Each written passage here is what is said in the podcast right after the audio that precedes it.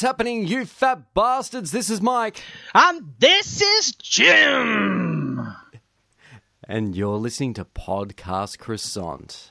Every time we do that intro, I try and make it slightly different. I don't know whether you've noticed.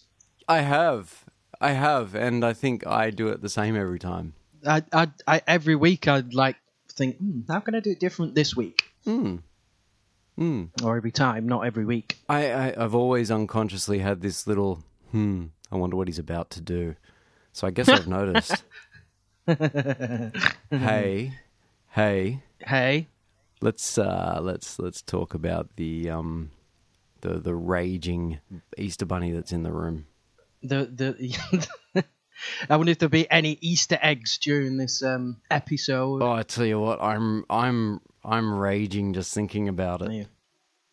I'm Uh. going to San Francisco! To see Mr. Bungle. well, it's not. It's I'm going to L.A. and San Francisco. Right, there's no need to show off. God. except, except, well, I mean, uh, except for I wake this morning to see that they've announced. I was really excited that after they announced second shows and I finally managed to get one. I was like, oh, good, I'm going to see the first Bungle show back. And then they Yep. announced one more, Yep. which is in front of that. Like, God damn it. Do you love America? Yeah.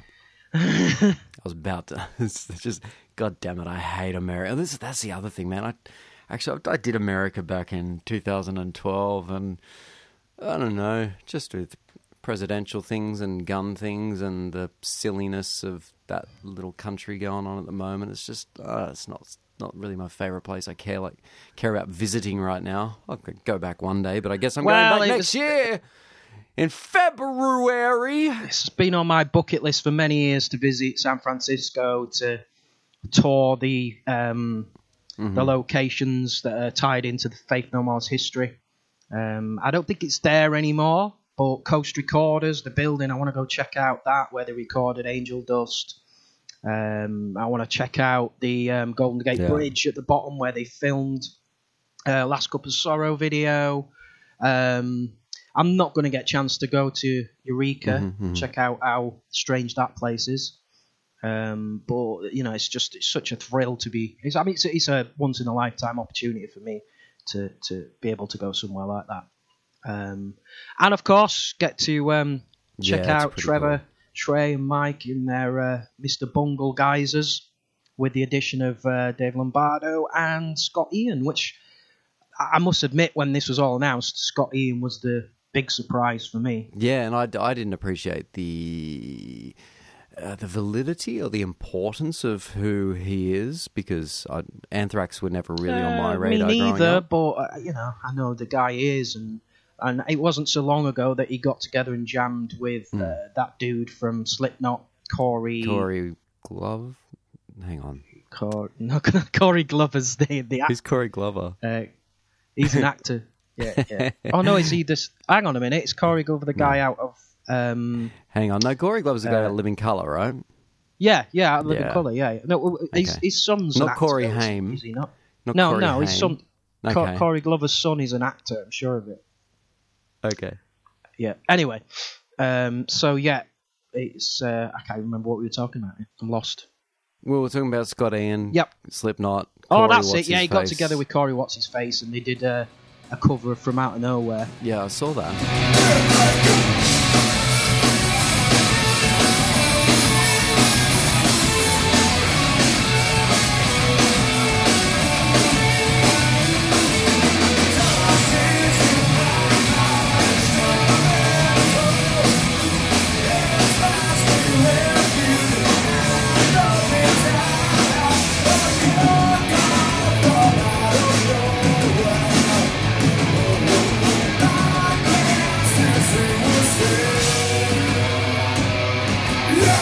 I'm sure I've read on various occasions that Scott Ian is a um, is a fan of of, of Faith No More at least.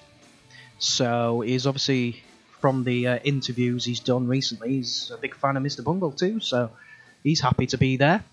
Yeah, yeah. I mean, Yeah. do we? The thing, the thing is, I think any fan, if if someone's listening to this, I, I, I suppose they've filled themselves in. Do we need to tell the whole story about what's going on, or are we just sharing and No, discussing uh, our excitement? yeah, about what's, yeah. I don't think we happening need to right now? tell people what's going on. I know Um, Faith No More followers covered it pretty comprehensively. well, that page is fucking dynamite, so I'm not surprised. Um, uh, no, well, I- it's I, nice think, that I'm plugging it for a change. Oh yeah, okay, fair enough. oh, um, speaking of plugging, uh, just a quick thank you to Nate at um, the Vinyl Guide who gave Faith No More followers a lovely little plug on his last interview with Trey, which I think we'll save to till Faith No More news to mention that further. Um, but yeah, just what I've noticed from these shows is obviously there was a massive issue with getting tickets. It was, I mean, I haven't, I didn't experience it. I got tickets pretty much straight away, so I didn't experience the the tension and the um, the um, disappointment of not getting them. Um, but it is a big debacle, and these scalpers should all be lined up and shot. But you know that's just the way things are at the moment, and I think the guys in Camp Bungle did their best to try and avoid this, um, but it's just unavoidable in this day and age. But what I've noticed on uh, social media is a lot of fans, you know, obviously having uh, a lot of animosity towards the way the tickets were sold, etc. But also saying, "Oh, you should sod this," you know, you should get um, Danny and um, Bear and uh, Theo back, and you should be doing the um, Warner Brothers albums. You know, why are you doing this uh, demo? Why why have you got Scott Ian and Dave Lombardo in? But and I, you know, people have defended the band, and I agree with it. You know, to be honest, Danny and Theo weren't around when this was written and recorded. Um, I did have a quick scan through um, Andrew's Mr. Bungle gig database site, and uh, I don't think Danny and Theo really ever played any of these songs live either. From Raging Wrath of the Easter Bunny, I think Oh. they dropped. I think they pretty much dropped them by the time these two guys were on board.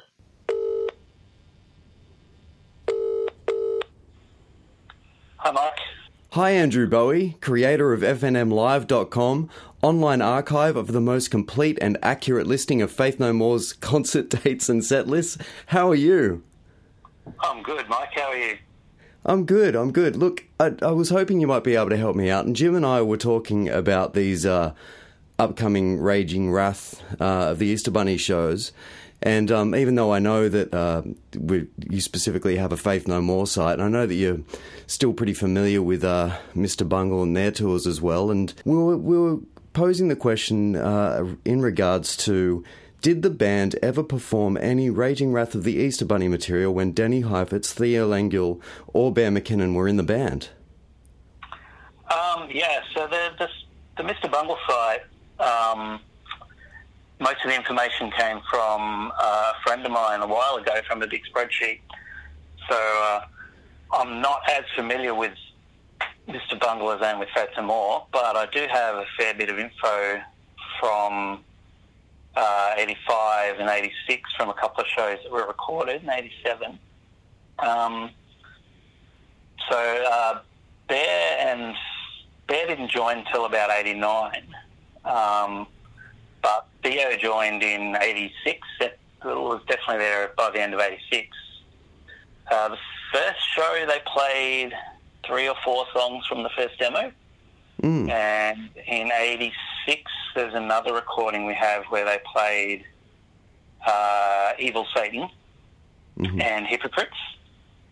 So they definitely played that with Theo.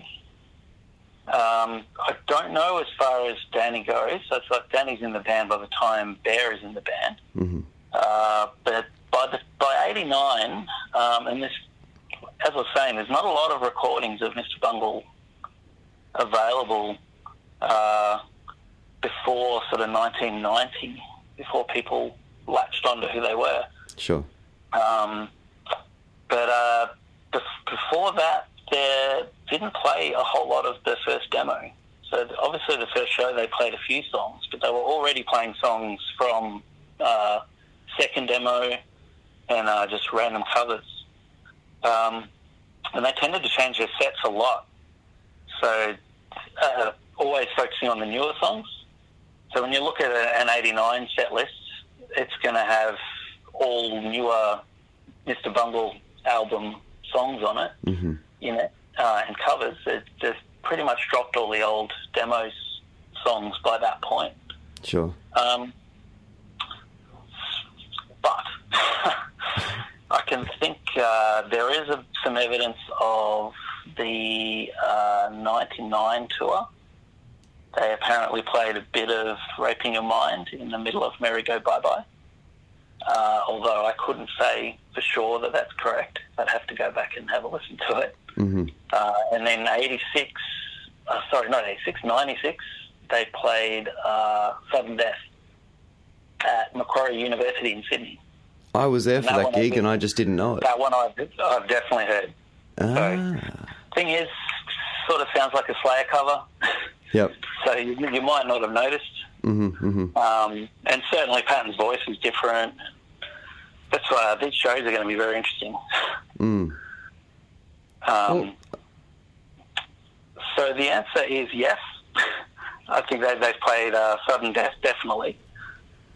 But the rest of the songs I can't say for sure. Um, there's actually no evidence of them playing at least three of the songs Mm-hmm. ever.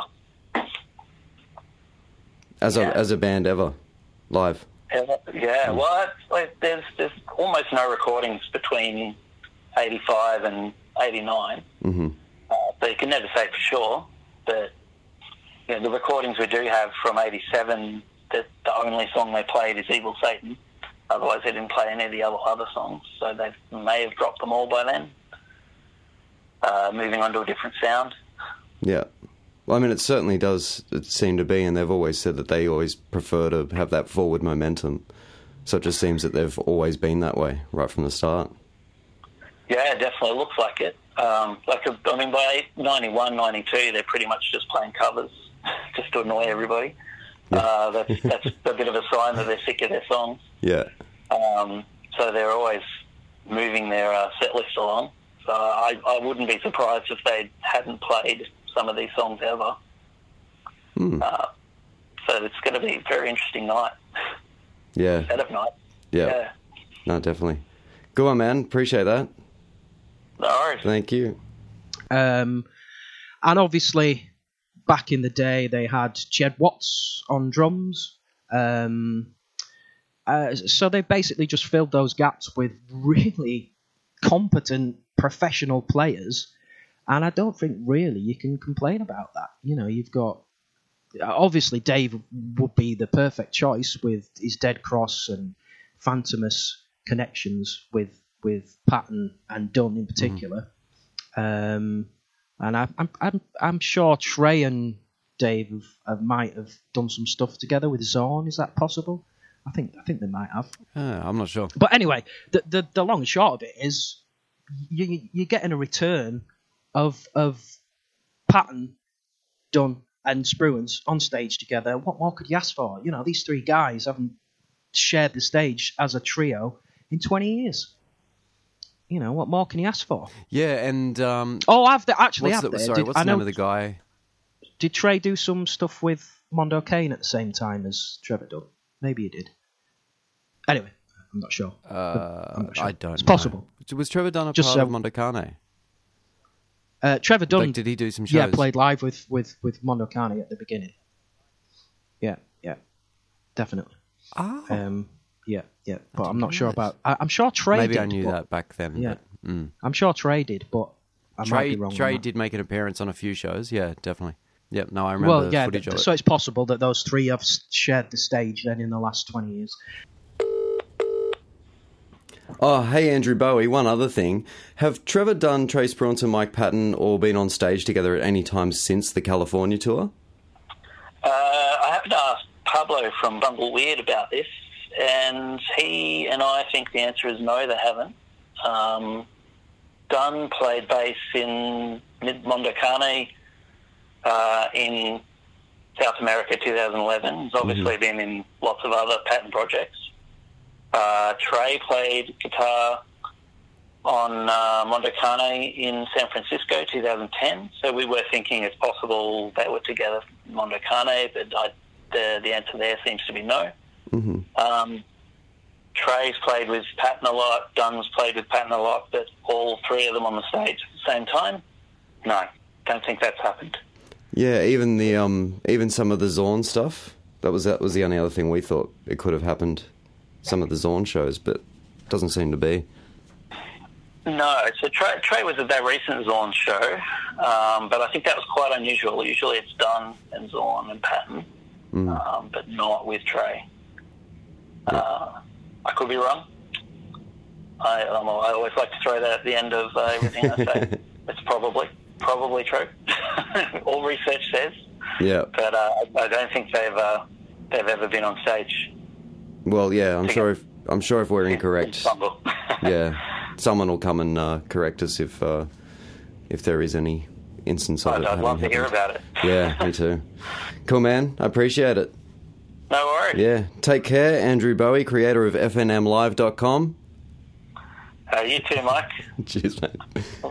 Um, but yeah, at the, back in the, you know, I, I'm not going to be as um, facetious and as as big headed as say I predicted this, but I, a, a few years ago I wrote an article, "What the World Needs Now," Mr. Bungle, and I just you know pulled up all the quotes, uh, uh, ones that I questions that I'd asked the band if there's possible of reforming, and you know it was thrown out there, and most people said it's never going to happen, it's never going to happen, um, and then obviously with all the um, little tidbits that um, Trevor has been sharing on uh, their Twitter account. Uh, we knew something was stirring. We said in last episode something was stirring in the Bungle camp, Yeah, and uh, yeah. this was a possibility. I was more of the belief it would be just the reissues. I thought they would be the the, the thing, but but this is just absolutely fantastic, and it could. Hmm. And uh, you know they've played it down. Mike Patton said there's just these shows and nothing else, but it could be the gateway Mm-hmm. for more Bungle in the future. Let's hope so. Let's hope you know they do have a proper reformation with the other guys, and let's just hope that they do go out and play some of the old, you know, Warner Brothers albums, and let's just hope beyond hope that they get together and record some new shit. You know, it, it could be the gateway for something where did else. Patton? Where did Patton say that? Um, just on his social media, he just said, oh, and I, I think he Mm-hmm. might, you know, he's basically said, "This is it." But then again, he said, "There's three shows, three cities. That's it, no more." Then it was like, "No, actually, there's six shows, Mm. and now there's another one, but that's it. That's all, folks." That's what he said. Now seven. Um, yep, but that's it. Yep. Yeah. But well, well, you know, it's just it's it's a great time to be alive. you know, it's um, a great time to, to you know to to be a Bungle fan, and you know my my news feed for the last two weeks or whatever it's been has just been full of Bungle from all my friends around the world that are celebrating, that are frantically trying to get tickets, that have got tickets, that haven't got tickets but are just going to go anyway and just hope beyond hope that they can get them. Yep. Um, but yeah, it's awesome, and I'm I'm I'm getting putting together a plan to have people placed in each of these gigs to do maybe not a live feed of the whole gig. I wouldn't ask someone to stand there with their phone out for the whole gig, but hopefully you know get some great photos, you know put some reviews together, and you know a live feed of some of the songs at least. So those that can't go, you know, keep an eye on Faith No More followers. I'm really going to cover this with with all the gusto I can um, amount to to do such a thing, and you know, help those fans out that can't be there. Mm. But I'm going, so fuck you. Sounds good. No, I didn't mean that. Didn't mean that. well, I think you've covered it all. I don't know if I had much else to say about it. Oh, sorry, have I, I couldn't ranted? see it happening any other way. Have I ranted? oh, you did rant a little, but that's that's good. No, it was good. It was a good rant. I think I'm going to give myself a we cup of coffee. uh, we we just I, again another good reason to listen to the Vinyl Guide episode, Yeah, which yeah. you're going to talk about in Faith No More News, are you? Uh, well, we can both discuss it. I'm not going to be as selfish to hog all that information for myself. Okay. Yep. Well, you usually do the, the news bit, and it's always so well prepared from you. But um, what I wanted to say was we only just posted um, part one of this of this uh, album of the year, episode today. So when that goes live, there we are discussing what these little hints are coming from Mr. Bungle and how we feel about it and what it might be. It's quite funny that it's going back in time and so Mm-hmm. sort of us um, hypothesizing and imagining what it possibly could be, and it's already been announced. So people listening will will already know what the news is. Um, but I know the two of us were both saying that we'd be more excited at this stage about hearing Mr. Bungle playing live again than probably yeah, we did. Right yeah, now. yeah. We certainly did. Mm. Yeah.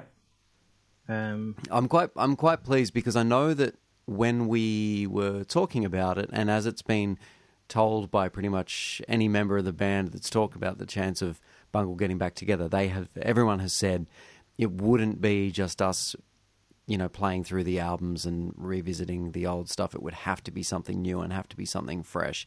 And I think I, I can I still feel like this counts as something fresh. It's something that we could never have anticipated, and it must be. I Yeah. imagine it must be fun for them, and you can tell how chuffed they are at the fact that they're including Scott Ian and Dave Lombardo Mm-hmm. as a part of it. That you know, Anthrax and Slayer were their idols at the time that they were doing Raging Wrath. So it's nice that it's uh, it, the, the way that's come about. I, I'm I'm really pleased about it. I, I, I don't need to hear. Um, I'm so, I'm saying that. I'm just being optimistic. I'd love. I, I'm just pleased to hear Bungle again, or to Yeah. know that I, we will be seeing Bungle together again. it's Even if it's just an interesting that incarnation of three of them. Yeah, yeah, it's interesting that that Trey, uh, sorry, Trevor was the one that that instigated this reunion. Because out of all the guys I've ever spoke to about it in the past, he was the one that seemed to be holding back the most. Um, but again, I think that might be a similar situation to when Faith No More reunited, and Bill Gould was the most skeptical Yeah. about it because I was about to ask that. yeah, because I think Bill was the one that had the most invested in it originally, and so he's skeptical of it coming back together, and and well, for want of a better phrase, breaking his heart again. Yep. Um, so I think that might have been a similar situation for Trevor, hmm hmm because Trevor's the one that's kept you know the, the website going. Trevor's the one that's that's behind the Twitter. Yeah. Um, Trevor, when you know when I've spoken to Trevor and Trey, uh, are always really, really um, excited and keen to talk about Mr. Bungle when I've approached them for interviews. Um, you know, and they speak with no hint of of disappointment or no hint of of um, uh, aggression towards any of the others. They're always being really cool about it. yeah. Um, and I suppose most people would think that Mike Patton would have been against this. Um, but it, it does seem, and I think we've discussed this, it does seem that Mike Patton seems to be more open to uh, nostalgic um, returns in the last 10 years than he ever was before. Before he would say in an interview, there's not a chance of Faith No More ever doing anything. There's not a chance of, of, of Mr. Bungle ever doing anything. But it just seems to be maybe in his old age, he's he's well, he's not that old, but maybe in later life he's he's uh, more open to these ideas and, and looking back on the things he's done with a sense of um, pride and a sense of you know uh, we can do this. You know, we can return to this. And I think it is a sense of a joyful nostalgia. It's not so much that he's revisiting it out of a desperation. Look, I imagine No, that no, Faith No, More re- reuniting must have been a, a nice little payday for him to revisit that. Like it would have been a, a nicer uh, thing financially for him, but he doesn't need it. No, we, we all know that Mike Patton only does these things for his own artistic integrity. You know, I mean, yeah, he- he puts a bit of money in the totally. bank, but he doesn't. You know, he doesn't need. You know, to, to, to, to fill those accounts up. You know, he's got so much shit going on. Um, but yeah, Well, you can tell by the size of these shows, you know, they, they're keeping them as club gigs and they have sort of limited the way they're doing them. They could have approached it in a different way if they wanted a Yep. bigger payday out of it. Clearly, the demand's there. Yep. Oh yeah, But yeah, we yeah. did see it. We did see it with Faith No More. They got back together. They did some shows. Then they, you know, they did a world tour, and then they did even some more shows. And then Bill sort of went, "Hey, I've got some songs." And then Patton went, "Okay, let Yeah, me check yeah. them out." And Yeah, yeah. Well, that, next oh, yeah, thing, we've got this new album. So who knows Who, Who knows? knows? Who knows? Yeah, anything's possible, and it's you know it's a like I uh, said a, a few minutes ago, it's a great time to be a, uh, a Mr. Bungle fan, to be a Mike Patton fan.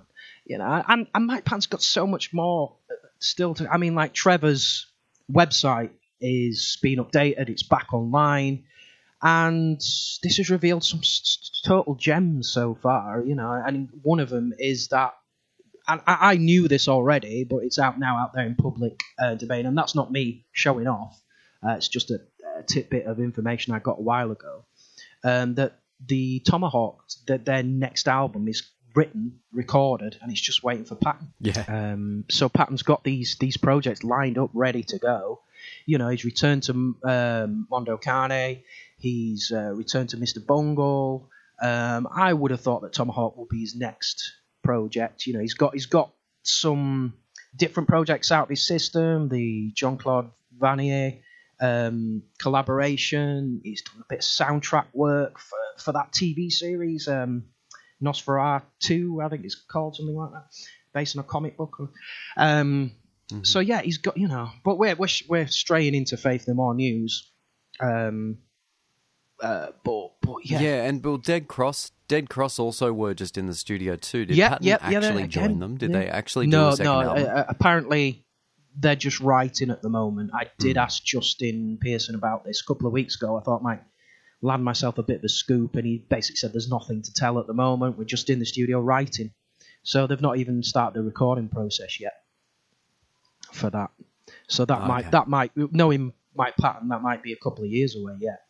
Um, it all depends on his priorities, what he's getting most excited about, and it seems to me at the moment he's excited about Mr. Bungle.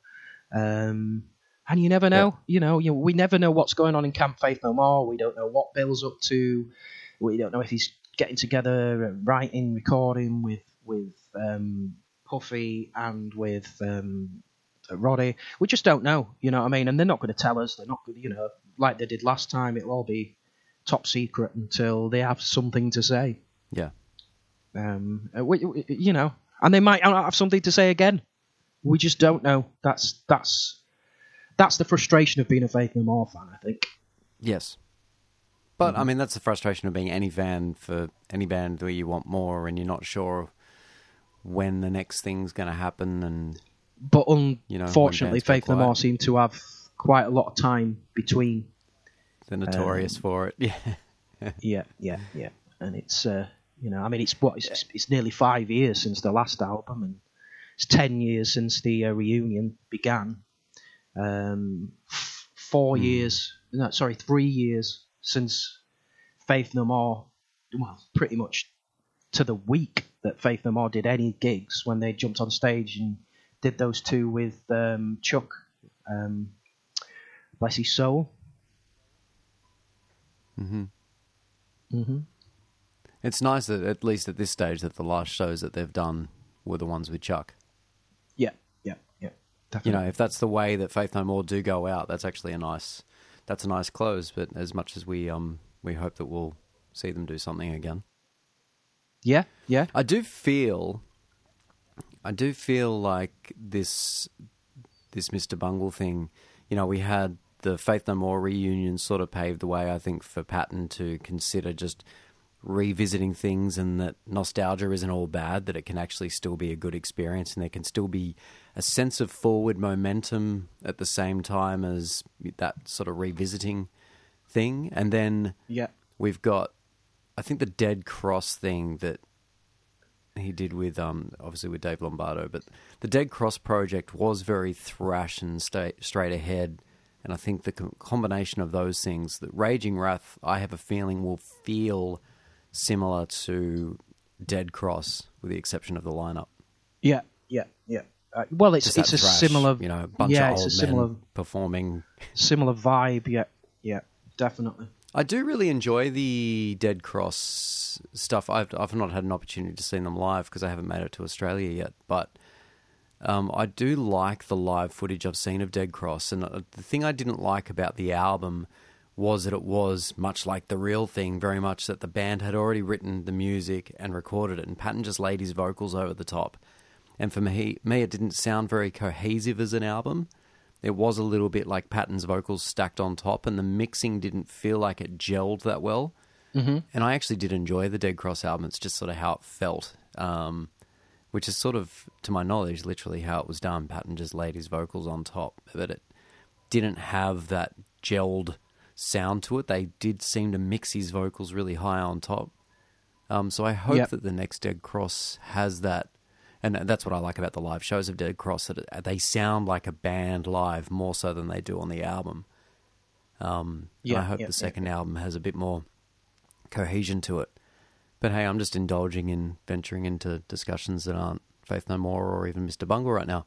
Yeah, well, I've Uh, got a great quote complete- here from. Oh yeah, yep, yep. Yeah, I've just just ending with this great quote from 2013 from Mike Patton, um, and he says, "I think that this Faith No More reunion taught me a pretty good lesson. Hey, these things you've done in the past aren't your enemies. They're not something to run away from, but rather something to just understand. If I'm going to write a piece of music tomorrow, I'm not really going to understand it for another 10 years, maybe, if I'm lucky. The reunion of Faith No More was a really eye opening experience because it taught me how to appreciate the music that I've done from a distance. When you're in it, you're too close. When you're writing it, it's still like a part of you.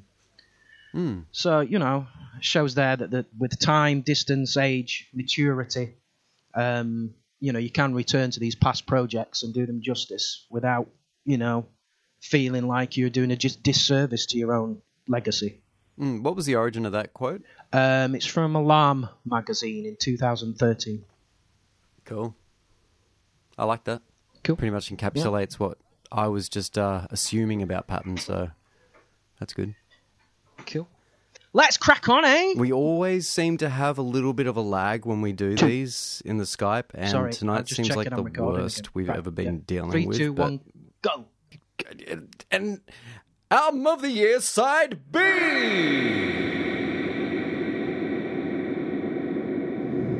You sounded more enthusiastic than the last episode. That. Woohoo! No, no, no, no.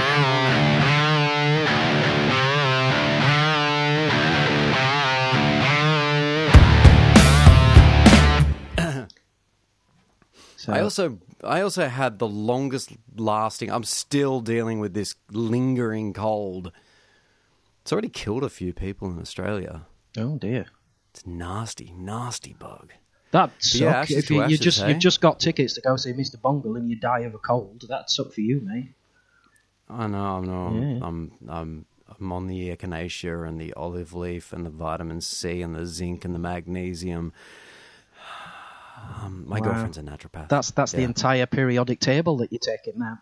Almost. Al- almost. Hmm. Let's talk about Faith No More and Album of the Year and Side B and so, start with. Ashes to Ashes, hey? Ashes to Ashes. Yeah. Well, top tune, great song. Um, not my favourite on the album, as we've already established, but it's up there. Um, this would probably land in my maybe my top twenty, top top definitely top fifty Faith No More songs of all time. Um, what do you think? Well, was this the first song you heard from the new album? Yes, yes, first song I heard. Yeah, and it I, I still remember. Yeah. yeah, it's it's it's it's, one of those songs in it. It's um, a staple in Faith No More's sets. Yep. It's uh, a real um, audience favorite, audience pleaser. It's you know it's just, it was released as a single. It's you know it's on every um, greatest hits compilation. It's Faith No More through and through. You know it doesn't have the dug- bugger daggers. Um, it doesn't have you know the the traditional feel of a Faith No More song, but yet we know it. You know it's Faith No More. Two, one, uh, Faith No More, 1997. This is the song. I believe I've told this story before, but I, I this is the first song I heard, and it was Triple J Radio had got the promo copy of it, and they said later tonight we're going to play the new Faith No More. And my friend and my friend and I after school went back to his house, and we needed to go out. We needed to go out, but we sat in his bedroom with a cassette in the you know in the thing already recording, ready for the song to start, and there it went and it happened and I just stood there in awe. And I think the promo version was like the uh, the radio edit, so it actually had that middle section cut out before the solo, so it went straight out of the second chorus into straight into the solo, and so then you had at the very end the da da da da da da da give the same to me, and it was just heavy and loud and big, and my jaw just dropped, and I was in love, elated, so excited. As soon as it finished, we hit stop on the cassette, and I said, "Let's go, let's go, let's go." And we went out and we jumped in the car and just put the tape straight back in, and we must have played it over and over five or six times. And I was super stoked and really excited for the new Faith No More.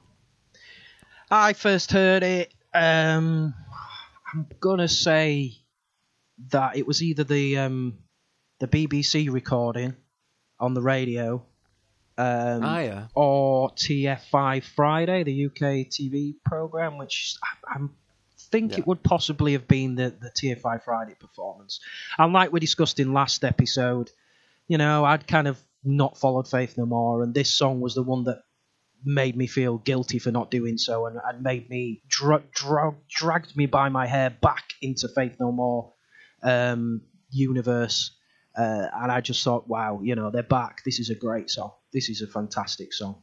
The guitar riffs are brilliant. Um, the um, the rhythm of um, Bill and Puffy together is is, is, is perfect. The, the it has those Roddy Bottum atmospheric keys that, that we love from old school Faith No More from, from the Real Thing era. Um, and Patton's just, you know, his vocals are brilliant on this song. You know, delivered fantastically. Um, the the Great reverb on the choruses too. That big spacey echo. Yeah, yeah, yeah. It's one of those. It's Uh, got one of those amazing, around. uplifting choruses that, that, that Faith No More can do so well when they when they when they Yep. choose to. Um, lyrics, you know, there's they're, they're not stand out. They're not amazing, but you know, they're, but they're great. You know, they they, they suit the song perfectly. Um, yeah, and I, I always, the, you know, I, I didn't know them for years and years and years out. You know, there's bit parts of it where I was unsure what he was saying. Um, Yeah. but yeah, it's it's. I, I, I'm not going to uh, assume to understand what he's talking about in it. Um, Mm, You know, that's what I was about to say actually. yeah, there's not there's not a great deal of um, giveaways what the song's actually about. Um, this could be one of those ones where Patton just you know chose the words to fit the rhythm rather than than had any kind of theme in in mind. Um, Well, certainly lives inside that world of ambiguity that I always speak about. that Yeah, I yeah. I prefer this kind of lyric because there's words, there's some feels like there's some meaning there, but you don't get too caught up in it, which is what I say every frickin' time. But I do like the smiling with the mouth of the ocean. Um, uh, sorry, what? Hang on. Smiling with, yeah, yes, that's the word. Smiling with the mouth of the ocean. I wave to you with the arms of the mountain. Whatever that means, I've always liked it. yeah, yeah. Well, that, it's playing It's like on the Grabbed a metaphor from somewhere, but yeah. Yeah. What's he getting at? Yeah, yeah, yeah, yeah. Yeah, it's a and it, it's a very um, grandiose uh, feeling. He could have said it. the mouth of the volcano. Well, he could have done, but he didn't. With the mouth of volcano. It's, that's fucking shit. I'm, Yeah, I'm is. not editing that, but that's that's. I would normally edit that kind of rubbish. Oh, Well, No, as far as didn't say that. as far as the writing of the song, I've got a few quotes, um, both from Mm-hmm. Bill. One in 1997. The bulk of that song was written um, the first week. We arranged it here, as in um, the studio, and then we uh, sent Patton a tape. Uh, he was in Italy, but he came with the lyrics and the singing straight away. It was one of those songs that just clicked. One of those songs that we do most naturally. That's our sound, and that that yeah, that's a brilliant quote from Bill because it describes what we've just you know discussed. Uh, it is their sound, definitely. Uh, and then in 2016, he spoke about the song. It's kind of like when you eat something and all the ingredients fit together. You can't really say why you like it, but you just know you do. To me, that song has size, it has scope, and in the very melody um, has a great impact. It gives me all those things uh, that I make me feel good. Um, again, referring to the fact that it's you know, it's a gr- it's a grand song uh, and it's got those elements of Faith No More, definitely. Yep. Yeah. Uh, my notes here actually did say it's the second strong song of the album for me, and I imagine you totally agree, which would be Strip Search as the the key strong song of the album, but this one for me sort of sits as the uh, Mm-hmm. yeah, the definitely, other. definitely. And I think the there's a difference between strong and favourite. I mean, I prefer mouth to mouth, but this is a, a, a very strong song. You know, that's why it's such a uh, crowd pleaser. Yeah, it's, it's it's a great one. I, I don't know why I like this, but I don't like Last Cup of Sorrow because to me they both have that almost anthemic sounding. I can't remember what word you used before to describe the chorus, but it's got this big, grandiose chorus, which is uplifting and um, I guess just powerful and dynamic and really open. But I like Ashes to Ashes, but I don't like Last Cup of Sorrow. But I Ah. feel like they sort of appeal to the same taste. I like Last Cup of Sorrow, but uh, um, I prefer Ashes to Ashes. I think we had this a little discussion about this in our little Faith No More friends group, and uh, it was Andy Bowie that posted a um, a poll online, and Ashes to Ashes won, but only by like two percent, something like that. Um, Yes. and then I noticed that Andy was silent for a, a few days after that. of course, we're going to do a, Yeah. a, a full episode about videos, but it's worth mentioning that this video um, returned to Faith No More's dark roots. Um, it was directed by Tim Royes, uh, who's now sadly passed away. Um, and it, it's got those dark themes, and, it, and it's it's you know, and it's and it's the the video I think that that introduced Faith No More's new um, Yes, suited yep. and booted look. that. Yeah, yeah, the Yep. the funeral suit era, if you will. And Um, and- Patton looking sexy as anything with his Well, yeah, back yeah. hair and Yeah, he looks good in that video for, for sure. Um, and obviously, we'd not seen um, John up until this video. This was the first glimpse we Yep. got of, of John within the band. But there's some great, great. I, I, we won't discuss it in too much detail, but some great parts in that video, particularly the one where Patton's sat on the stairs and there's, there's uh, his doppelganger sat next to him and tapped him on the shoulder. That's Yeah. that's brilliant. That part. yep. Um, and do you know there's it, it- there's a, a a clip online and of an interview, and Roddy mentions it was filmed in the house where the film Seven was was was was made. Oh, that's uh, the right. '95 Yeah. Film with uh, Brad Pitt in and Morgan Freeman. Now I Great did a little research on that, on the locations and everything, Hmm. and from what I can gather, um, it wasn't. There's Hmm. there's no evidence of that, and it's possible it was filmed in a set um, that Seven maybe used. Um, but I was thinking it was more likely to be um, a house where the film Fight Club was filmed. It looked more like the house in that. Oh, But yeah. again, I can find no evidence of that either. And Fight Club was filmed in, well, it was released in 1999. So I suppose, you know, the overlap it is possible. Oh, Um, but yeah, I, just, I, I, I can't find any evidence of that. So either you know Roddy knows something we don't, or you know he might be mistaken. We we don't know this. And I've said it before as well that we see for the for the entire '97 tour, Patton is singing into a Shure SM57 microphone, Mm-hmm. but for the video of this one, he appears to be singing into what looks like a Shure SM58 with the uh, the pop shield screwed off. And this this is grill. I, I made the um the uh, the visual liking liking to Patton in this era as, as kind of Frank Sinatra, and this is where it really Mm-hmm, looks like a, a Las Vegas crooner. Or you know, or, Crooner, or yeah, a gangster type. You know, you can imagine him singing on a stage in a club full of gangsters. You know what I mean, crooning away. Um, this is where he really He was going for that. Too, yeah, yeah. tell. This is where he's got that kind of like Martin Scorsese character look about him. Mm. Um, definitely.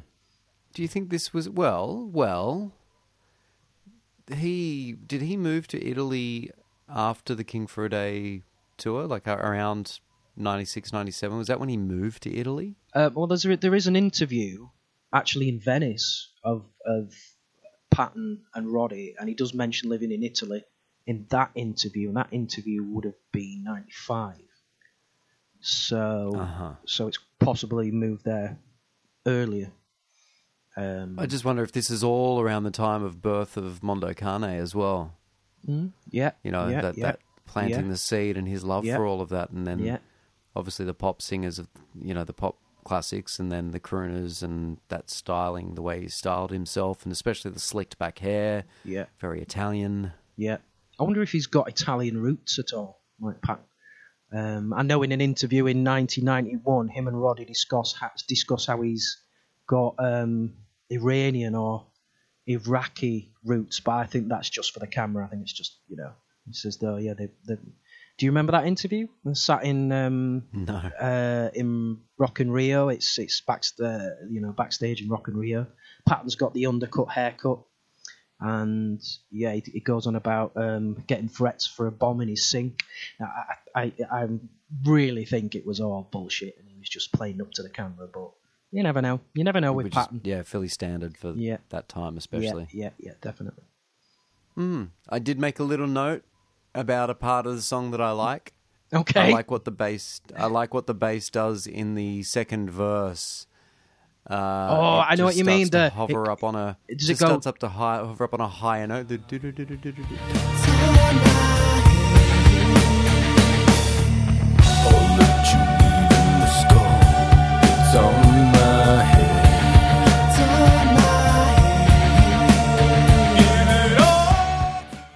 bit higher because it's it plays quite low through the the verses. Oh, I was, I was, just- I was wondering if you think you meant that uh, if, if it was a, there's a bit where he follows like a drum fill, and it kind of goes do do do do do do like that.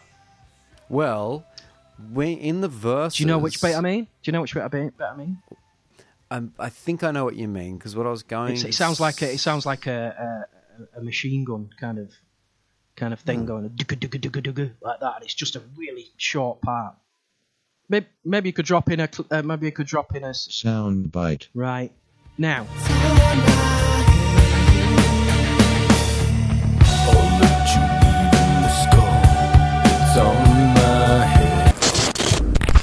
Afternote. During the editing of this episode, myself and Mike realised we were talking about the exact same part here, just articulating it in different ways. Peace out. You're gonna have to tell me the bit you mean because you're gonna have to Well, send we me could do that. We could do that a we second finish. thing later. Yeah, it might might be just live that We'll they have do to it. go. actually, what we'll do is let's go when this episode's over. We'll go back in time and drop Mm-hmm. the sample in now. yeah. No, we no, we've just dropped it in. You, you know, Oh, we we'll did, drop it in yeah. again. Do you want to drop it I was again? just doing it. I was just doing a Bill and Ted's reference. Oh, right. Remember when he needs his dad's keys? Remember at the start of the Yeah. film, his dad's like, "Have you seen my keys? I can't find my keys." And then he goes, "Such a good." It was good. And they're waiting outside, and he goes, "Oh, I can get my dad. I'll go. We'll go after this is over. We'll go back in time and get my dad's keys before he lost them." And then they, they get the keys, and he's like, "You did Yeah, steal yeah, your dad's keys." Uh, I retold that perfectly with accents and everything. Can we get your dad's keys? Could steal them, but he lost them two days ago. Only we could go back in time to when he had them and steal them then. Well, why can't we? Because we don't got time. We could do it after the report. Ted, good thinking, dude. After the report, we'll time travel back to two days ago, steal your dad's keys, and leave them here. Where? I don't know. How about behind that sign? That way, when we get here now, they'll be waiting for us. See? Whoa, yeah! So, after the report, we can't forget to do this, otherwise, it won't happen. But it did happen. Hey, it was me who stole my dad's keys. Yes, but if if you watch um, um, Avengers Endgame, you will realise that the time the rules of time travel don't work in that way. I th- I'm pretty. Sh- I'm pretty sure Bill and Ted is going to be more accurate than Marvel. Thank you. You reckon? They had Rufus. Rufus. This is an this is an argument we shouldn't be having. This is going well. Yeah. I think we should stop. Uh, do you know what? This episode was No going well. talk. It was going well, and for the, the last five minutes, it's it's dropped. I think we need to dropped. resolve this Bill and Ted Marvel thing before we continue. Do we? No. Let me just. Um. This just in. you let that news reporter off the Muppets. That's what. That's what. That's what reminds me of. it. This just in. Chicken walks across road. I didn't watch enough Muppets growing up. I got to be honest. That's foolish. I know. That's all I have to say on that. That's all I have to say about that. she loves me not. Um. Okay. So this this this album, when we began, I had four points on why. Um, and I need to um, readdress this as well. I do believe in last episode I said there was four points why I do not like this album, which is not the case at all. I love this album. However, this is the four points of why I find it the uh, my least favourite within the Faith No More catalogue. Just want to readdress that. Um, so yeah, the points were production, lack of progression within songwriting, lyrics and vocals, and guitar. And guess what? This song is guilty of all four of those points. I agree. It's quite possibly one of the worst Faith No More songs in their catalogue, in my opinion. If we're counting album only, and we're not talking B sides or anything, then I'm right there with you. yeah, it's it's got the worst lyrics on the entire album. Um, it's like Patton literally just what he just I don't know. Uh, it's like he literally just sang whatever came into his head during the recording session. Um, not that there are a lot of lyrics. Um, I'll never be what you want me to be. Just be who I am. What do you want me to be? Um, yeah, yeah. This, this, this is this is the letdown song so far that we've discussed. I think the keyboards sound bad. I don't, you know, the, the the piano sound that's being used is is not. Um, it's not what we're used to. You know, it's not what we hope for from Roddy Sounds. Um, Patton's singing is is is pretty good. You know, he's got that kind of soul thing going on. That kind of you know, you know. But even that mm, just doesn't sound very Faith No More to me. You said a number of things there that have just stimulated Okay. a few thoughts for me. I feel as though this could have worked with Sol Invictus, at least if they uh, presented the idea now that perhaps some of the ideas that may have bloomed from I'm I, I would guess that perhaps it, this song started with bass and piano or the you know the keyboard it start, it sounds like it started with the keyboards but I feel like Sol Invictus Faith No More may have got a better grasp on what to do with this song. Especially using a real piano would have helped. I think the bass the bass line through it serves the song really well. I think John Hudson's guitar playing on it's really weak, and I think Sol Invictus John Hudson would have done a much better job because, as we've talked about before, his playing certainly improved, or the way he worked with Faith No More. I just um, don't understand how it made it onto the album. It sounds to me like a, um, a demo, not the not the actual production of it, just the song itself. It just sounds like a the mess. It sounds a bit like that hippie jam where they're just jamming, I love that. you though. know, messing around. Yeah, it's, I, I prefer that to this. True. Yeah, yeah me um, too. Yeah, but even Bill said it didn't almost didn't make it on the record. Um, He said we almost didn't even record vocals for it because it's so different from all of the other songs. I wrote this song and I was almost embarrassed to play it for anybody in the band because it's so soft. But at the same time, it's a good thing. It's like a Boyz II Men song or something. I didn't play it for anybody for like half a year, and then I finally played it for Puffy. He thought we should give it a try, so I gave it to Patton, and he said I wrote words, but they're pretty over the top. But then we went forward with it, and he really sang his ass off. Which I see, yeah, he did sing his ass off, but his words aren't over the top. They're bloody under the carpet. Yeah, Yeah. um, Well, there you go. And I mean, it it- started it's with got the Bill. kind of- But did Bill write Bill- the piano Bill- or? I, I'm assuming uh, quite po- quite possibly. Yeah, Yeah. yeah. Uh, it, it's a similar thing to what you said about um, uh, take this bottle. He was very um, embarrassed about presenting that to the band because he didn't think it fitted in with their sound. But take this bottle is is fucking fantastic song. This, you know, this is poo. I, I, I do feel like the, the the note that I had here as well is I wonder what Trey Spruance may have done with it as well. Mm, yeah, yeah, yeah. What would Quite he? have, how would he have weaved his guitars in? Because Yeah. I I can't think of what.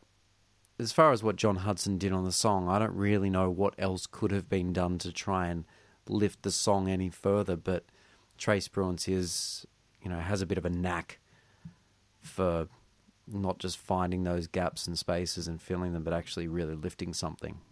Yeah. I Uh, have one redeeming feature about this song, which is the the this is something we've never discussed before.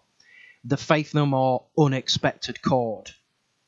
Um, you get songs throughout Faith No More's catalogue when, as a listener, you expect it to go a certain way, and they hit you with a chord that shouldn't be there, that sounds completely out of context with the whole song, yet it works. Uh, a classic example would be um, "The World Is Yours."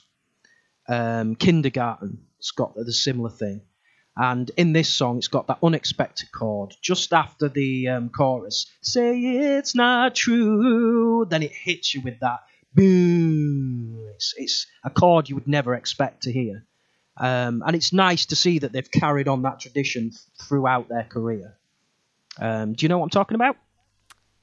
Uh, no, no. I mean, I, I, I, appre- I, I know what you're, I know what you're saying, but I can't think of what parts you're talking about. I mean, world is yours. Where does it happen in that? Um, I think that's that's what I'd, I would say in the verse. When it hits the verse, where it just ha- It, when it no, it's actually in the verse. So the chord progression, one of the chords in there Oh yeah, uh, is just like, oh, well, you didn't expect that. You know, it's, it's subtle in some certain cases. Uh, kindergarten, it's like kingdom, kindergarten. You don't expect Patton to, to drop like that. Oh, so it's not Um, necessarily a chord. It could just be Well, a uh, melodic. yeah, yeah, or it, yeah, um, but that that's the way I envision it—an unexpected chord. Um, Okay, and got it. Right, this right, right, in this particular song, it's got that chord, and it's it's the it's the keyboards I think that that um, accentuate it in this particular song. I don't know what you're talking I, about. I right- might be exactly articulating right it now. not. I might not be articulating it particularly well, and it's something I think I might do a bit of research on this to discuss it further in a in another episode. Um, but Should, should we drop in a need sample your of what you're talking about here?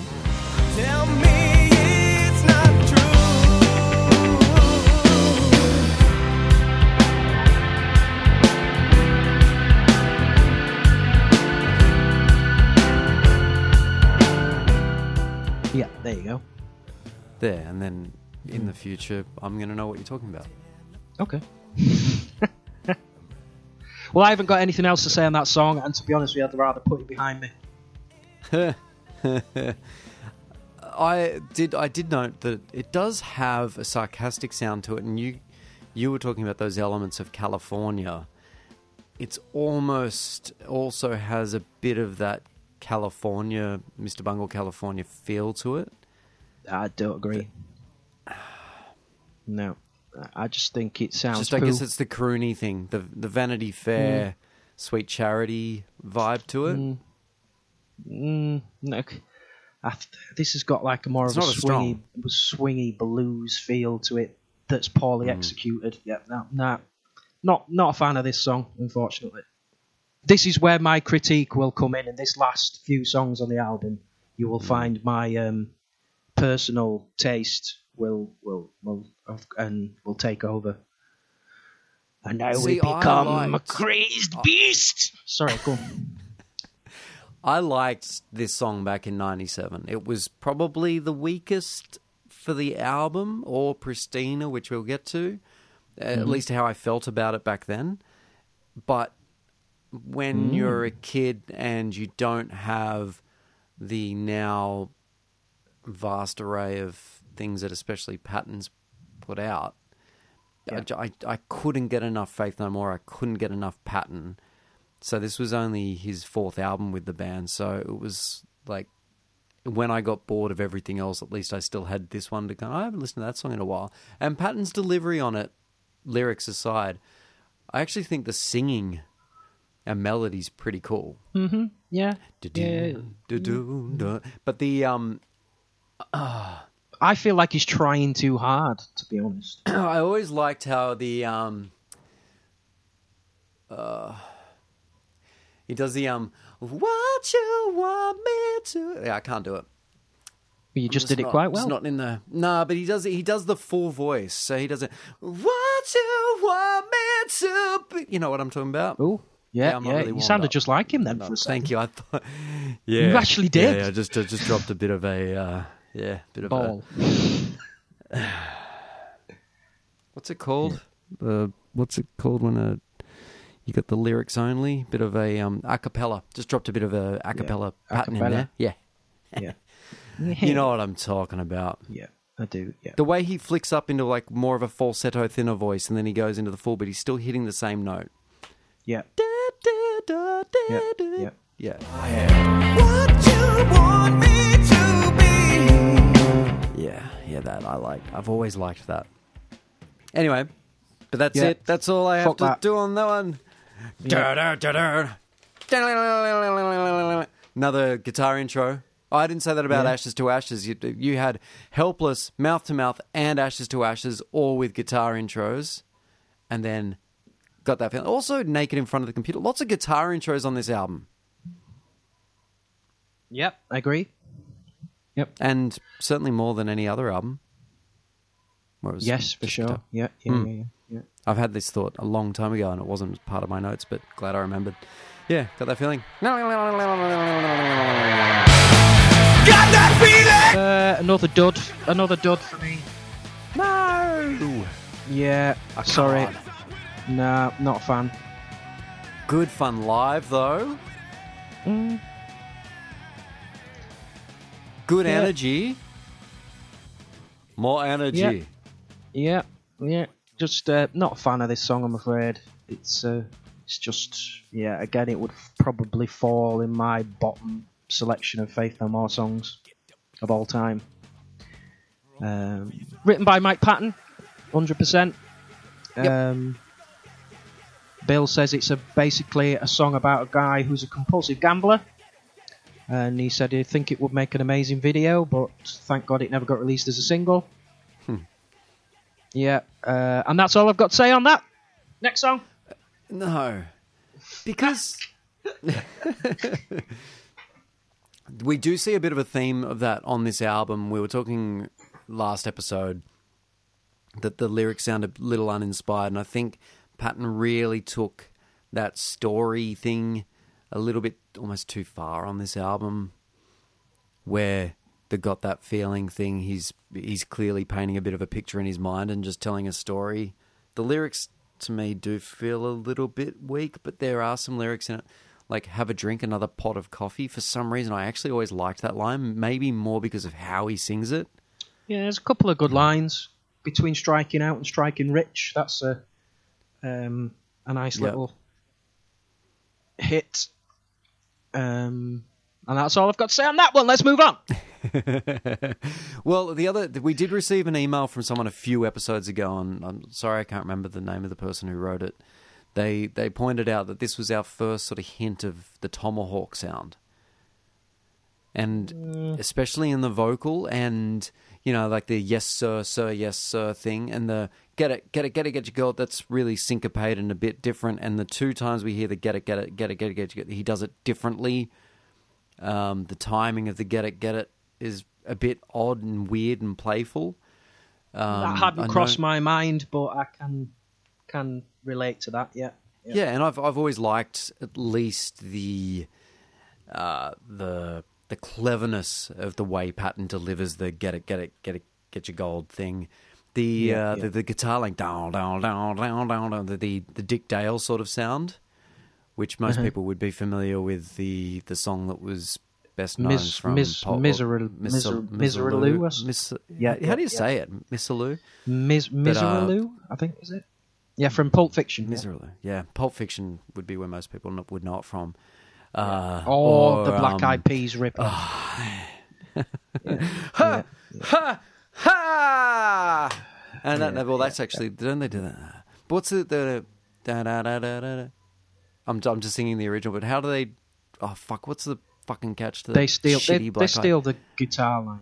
Yeah, louder, um, pump louder, it, pump louder, it, pump, pump it, it, pump loud. it. That's ugh. that shows how well I know the song. Ugh. Um, but I do like the guitar. I do like the guitar and got that feeling the don don don don don. That's kind of cool. I can imagine Patton saying, "Do a Dick Dale thing." That's what I had in my head. Mm-hmm. Play that, please, Jon. Right, got you. Yeah. Um, and last thing is in the um. Oh,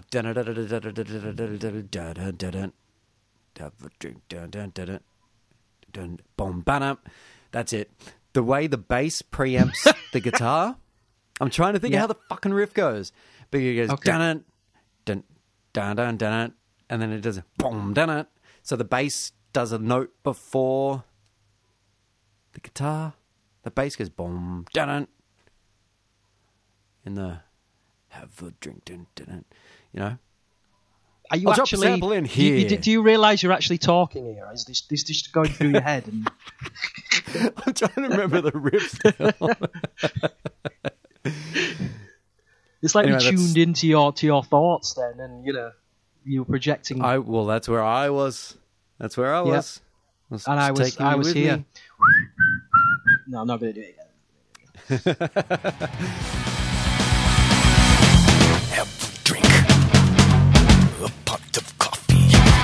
Cannot think. Too many friends here, just an inch between striking out to striking rich. just a risk. Wanna take it, take it, get it,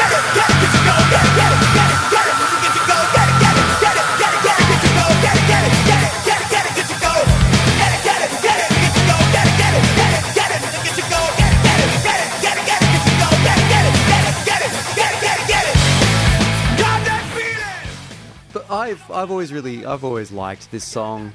It's um Good for you.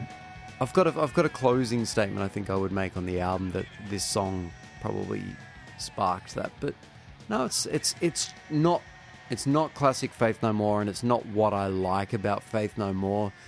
If it was to feature on a Tomahawk album or if it were to feature on um, if it was just a B side or something, I think it could actually be appreciated more. Mm-hmm. Um, but no, I've, I've always really liked got that feeling, and it's it's fun live. Certainly is. Uh, but yeah, that's that's that's yep, that's everything. Okay.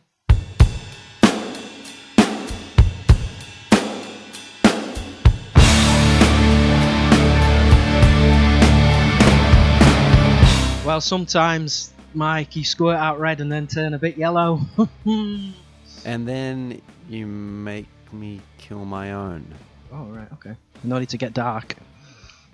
I'm not afraid. So, yeah, so after Got That Feeling, you're back to some top Faith No More music. Paths of Glory. What a tune. What a tune. What a tune. So we start off by just saying Paths of Glory is uh, another nod to Mike Patton's um, love of, of, of movies. I think um, Paths of Glory is the title of a 1957 um, anti-war film by Stanley Kubrick, who we know Mike Patton uh, is a fan of. So I would assume that that's where he got nicked the title, Cheeky Mike. Um, I, and I have to say, all of Patton's love for Hitchcock films and Kubrick films and those references, they've always really flown over my head because I, I personally don't relate. I've never really ventured into independent film and art house and um, whatever you would classify these guys' work as. Mm, I'd say I, I wouldn't say Stanley Kubrick was was in that band. I'd say he's you know he's he's definitely a risque director, but I would have said he's a lot of his films are oddball. in the mainstream. I would have thought. Maybe not this one. Yeah. Yeah, yeah, I would you have ever see thought so. Clockwork Orange? Oh, dude, it's such a film. It's a brilliant film. But that is that is pretty cu- a, a cult. Weird, Yeah, yeah, definitely. Yeah. But um, but Full Metal Jacket, I think that probably um, Doctor Strangelove, uh, Spartacus. You know, I think these films would the Eyes Wide Shut, maybe. Um, they're definitely um, uh, The Shining, of course. You know, one of my favourite films of all time. Oh, You know, yep. stray yep. into the um, the, the realms of uh, course. mainstream movie. Mm. Um, I think. But Bill said about this song, this song is all about mood. It's not entertain me. It's a vibe, which I do understand. It's it's it's old school Faith No More. This for me, it's got a real like even the drum intro. You know, it's got Yeah. one of those drum intros you recognise instantly, like We Care a Lot, Mm-hmm. like um, a midlife crisis, like the real thing. You know, it, it- it's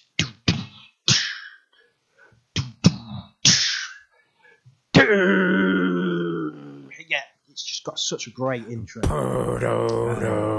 And we got that great droning I was Yeah. talking about in both Collision. I think Strip Search also has a bit of a drone on the keyboards, but the Yeah, yeah, really yeah. low. I don't know whether it's distorted, but just that low synthy, just it's great. and uh, along with uh, uh, Ashes to Ashes, it's it's got a thicker, warmer, and, and a more Yeah. powerful sound to a lot of the rest of the album. It's like this particular song they took a lot more time on producing to and mixing. Yeah, this one was when I was just saying about Ashes that this is that Ashes was the next strongest. Then Paths of Glory is the other one that I have in my head. Mm-hmm. Dare say that would be my top three of this album: Strip Search, Ashes, and this. Yeah, yeah, it's a it's a top song. Love it. Uh, I don't think I've seen it live that often, but um, No, maybe it doesn't translate to the stage uh, that well, like some other I've heard a bootleg. from this series. I've Yeah. heard audio. I've not seen any footage, and certainly not seen them Mm. perform it. Uh, I'm sure they did play it live, but mm, maybe not as um, often as Ashes to Ashes, for example. Hmm. Yeah, If you remember too that if you go back to what we knew of Patton in '97 being his fourth album, he'd done um, two Bungle albums, and unless you were really scouring what was out there, that was the most we sort of knew of him. We started to see the first of Patton's low range in RV when he sings the "I Hate You" chorus. Then you know songs like "Evidence" and "Just a Man." uh, started to feature some of that lower register that was a bit more serious, but we begun to hear a more adult Patton, and you definitely hear in album of the year that he started to really work that um, that lower register. And Paths of Glory was one that always stood out to me as being really exceptional for range because he's doing quite a low. Uh, is it a bridge after the the the, the verse is sort of a, I guess a mid sort of range, but then the, the bit after the verse, blood in your eyes again, bit. Is he saying blood in your eyes again? Blood on your mind again next time around? Don't Yeah, it's got lyrics in front of me. it's got But some that- wicked lyrics. low. That's low. But then when he Yeah. sings "I'm not afraid," but I'm afraid, Mm-hmm. that's really quite high and probably, except for those little quick flicky notes he jumps up to in "She Loves Me Not." I've always thought that this song sort of features the top of his range for this album. Yeah, yeah. The, the, the lyrics are pretty amazing for this song as well. But again, not not a lot of them. Um, But as we said not so long ago, you squirt squirt out red and turn so yellow, and then you made me kill my own. Um, uh, blood in your eyes again, bravery in the face of man, blood on your mind again, chivalry in the face of man, blood in your eyes again, enemy in the face of man, blood in your eyes again. Yeah, um, top top lyrics. Um, again, not a lot Certainly of them. playing with the sound of words, isn't he? Much like what we were talking about, naked in front of the computer, just turning, just shifting certain words and Yeah, changing yeah. the meaning around. Yeah, yeah, I do like the lyrics to this song. uh, but it's it's a great it's a it's um it's it, it's it's a, a like we I think we've discussed this on previous episodes. It's a journey. This song's a bit of a journey. It's a bit of a you know it is it's got that grandiose feel we were discussing earlier with with um, Ashes to Ashes. It's you know it's where Faith No More excel in making you know this uh, you know it's it's not a feel good song by any means. It's not got any kind of like major chords in it as such, but it's it's it's definitely a mood song, like uh, Bill also said. Yeah, love it. and the the build we've got a real build up before that last i'm not afraid and what the guitars do the dun dun dun dun, and then they go into that real wailing thing at the end Mm-hmm. for me that's a highlight and possibly Yeah. Jon's even though oh, we've got the EBow the EBow solo in strip search is pretty wicked but uh, also the uh the the, the sol- it's not the solo as such but just those No, I know what you mean, wailing though. guitars Yeah, at the yeah, end of the song yeah. are a highlight Yeah. of Yeah, yeah, Jon's yeah. performance on the album really simple but really effective Yeah.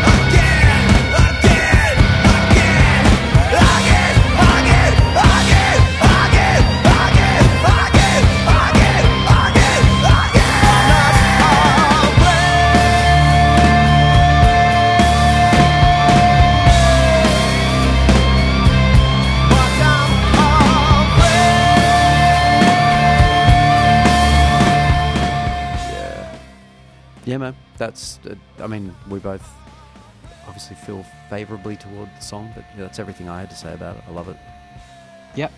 Me also. all right Okay, Homesick now we get on to the, um, in my humble opinion, as a Faith No More fan for uh, 30 years, this is the worst Faith No More song ever recorded. I, I just, I, I ev- from probably the first time I heard it, I skip this song every time I listen to the album. Uh, and and to be quite honest, listening to the song for to write notes for this podcast may be the first time I've listened to it since 1997. jesus really Yeah, I I listened to it back then when you know when you first get an album, you, it's on your rotation constantly, and after so many listens of that, this song got skipped, and I've not gone back to it in all that time. Um, but for the purposes of this podcast, I think it might have been the song I've listened to the most in the last month or so by Faith No More. and you like Just- it now no, it's still fucking terrible. I'm no, I'm not going to say no. Sorry, take that back. It's not fucking terrible. I can't ever say a Faith No More song's terrible because it's Faith in No More. comparison in But in comparison to the rest of Faith No More's catalogue, it's it's the worst song. It's it's number. it's say if Faith No More wrote 350 songs, this is number 350. Hmm. The- what's the live performance? It's a day performance. It's ninety-seven. Bizarre festival. Bizarre. Bizarre. No. Is no, no. That one's night yeah, isn't it? yeah, they play they play it at Bizarre. No, no, no, no. It was they was it Phoenix- when Phoenix they Festival. at the Bizarre. Oh, okay, Phoenix. Day- yeah. Phoenix Festival. They Yep. there's there's uh, video footage of them doing this at Phoenix Festival, Yes, you're right. Yeah, yeah, yeah, yeah. and that is what won me over on this song because I it was hit and, hit or miss for me. Probably wasn't that into it, but then watching that Phoenix Festival show made me get it. And I think what what I liked about it, one, Bill's got a much heavier bass distortion going on his on his guitar.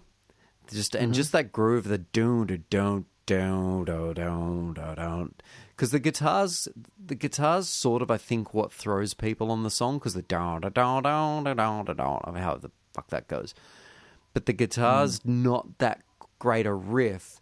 But then if you sort of tune into what the bass is doing underneath it with a bow, da bow, bow, do, do, do, do, do, do, do, do, do, do, and then the drive me home, keep driving me, keep on driving me, keep on driving me, keep driving me, keep, and then boom, da, like the the syncopation and the drums and the weirdness and the timing, it is all a bit off, and it's a bit odd. And then it gets heavy and driving me, driving me home, don't, don't, don't, and live they over pushed the tempo thing as well, so it sped up and got heavier and heavier, and then don't, don't, don't, don't, and then Patton says something about. I'll drop a sample in here.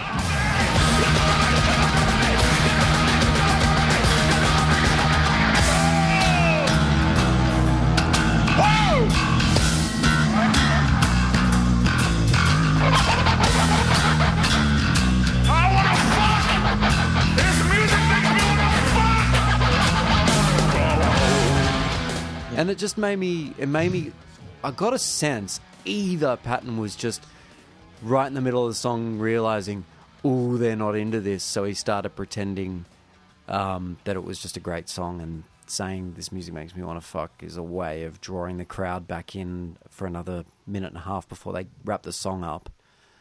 Um, or he genuinely likes the song, but it actually just just tuned me into it and went made me go, I I like this. Oh, So I like the song. I like the bass groove, and it works better live than on the album. But I mean, it's still got that um, not as strong as many more of Faith No More's catalog. It's still probably in the bottom half for me. But um, Well, it's I dig it. It's got I dig it. It's got six lines of lyrics. That's all. And uh, how can you um, annoy a fan like me so much with just six lines? yeah, I just, I just, I can't get on board with it. I've tried. Yeah, and um, I didn't. Like I said, th- there would be a point during this discussion where I would be overcritical, I would poo poo things, and this is the poo pooiest moment of al- not just album of the year, but of Faith the More's entire career for me. Um, recording career. Aw. Home, poo, home, poo off. But one, but one, you can be homesick, but it's also a play on Home Sweet Home. I know, I know, but That's clever. Come on, that's clever. You got to give him nah. that. Yeah, well, And also, if you were to ask how many songs on the album feature um, are titled with three words and have the same word at the front and back of the song title, you've actually got three. I'd explain that terribly, but you've got three songs that fit that meaning. You've got Mouth to Mouth, Ashes to Ashes, and Homesick Home. okay. Mm. Nice little uh, facts there. Thank you.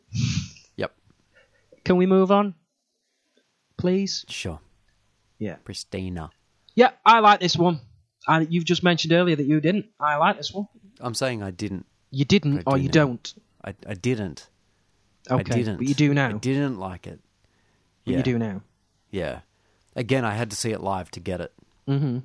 I think it was their second Hordern show in 1997 because I remember my girlfriend was at the first show and we went to the very front and when they came out and went straight into on the first night they went straight into collision and the whole crowd just slammed forward and my girlfriend was up against the railing and was hmm. pushed so hard into the railing and then everyone fell back but she was able to hold on to the railing but I was behind her and I fell back and was on the ground you know when the whole crowd falls over and it gets really scary Yeah, for a yeah. second Yeah, yeah. and I I was able to eventually I remember looking up at her and she's freaking out and anyway she'd bruised her ribs she they she got pushed so hard so we happened to be out she went outside for most of the concert but I went out to console her during Pristina because I was like eh, I can give this one a miss um, but on the second night I was able to I was back there without her and um, was able to appreciate the song. I like it, me. I think it's uh, uh, cool, real atmospheric, um, cinematic feel to it. Um, like the lyrics, love Mike Patton's performance on this one.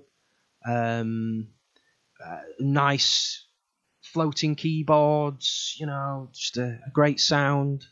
You know, the the production suits this one well. Yep. Yep, I've got no no bad It's- words about you've this got to one. hang in there. You've got to hang in there for the whole song because it's fairly monotonous. Mm-hmm. Um, but when the drums do sort of kick in and they're fairly simple, like it's got a nice groove as it starts to move, Yep, and then it does yep. the who and starts to fall again, Yeah. and you're like, "What is this song doing?" And it, you just don't. But then when it goes into the "I'll be with you" and the guitars do that nice little melody octave run thing, that's yeah, Yeah. you go, "Oh, I can see what they're doing there." It's a nice closer. Yep, definitely. Yeah, yeah. One, Hmm. of one of the um, uh, one of the great closers of, of, of albums, to be to be honest with you, as I as I Yeah. think back. I mean, I think the greatest is um, Midlife Cowboy, but yeah, I think this is a yeah. I've, not I've not thought about it its particular spot on the album before, but yeah, yeah. No, I think it is a, a good closer. Yeah, definitely. Yeah, agreed.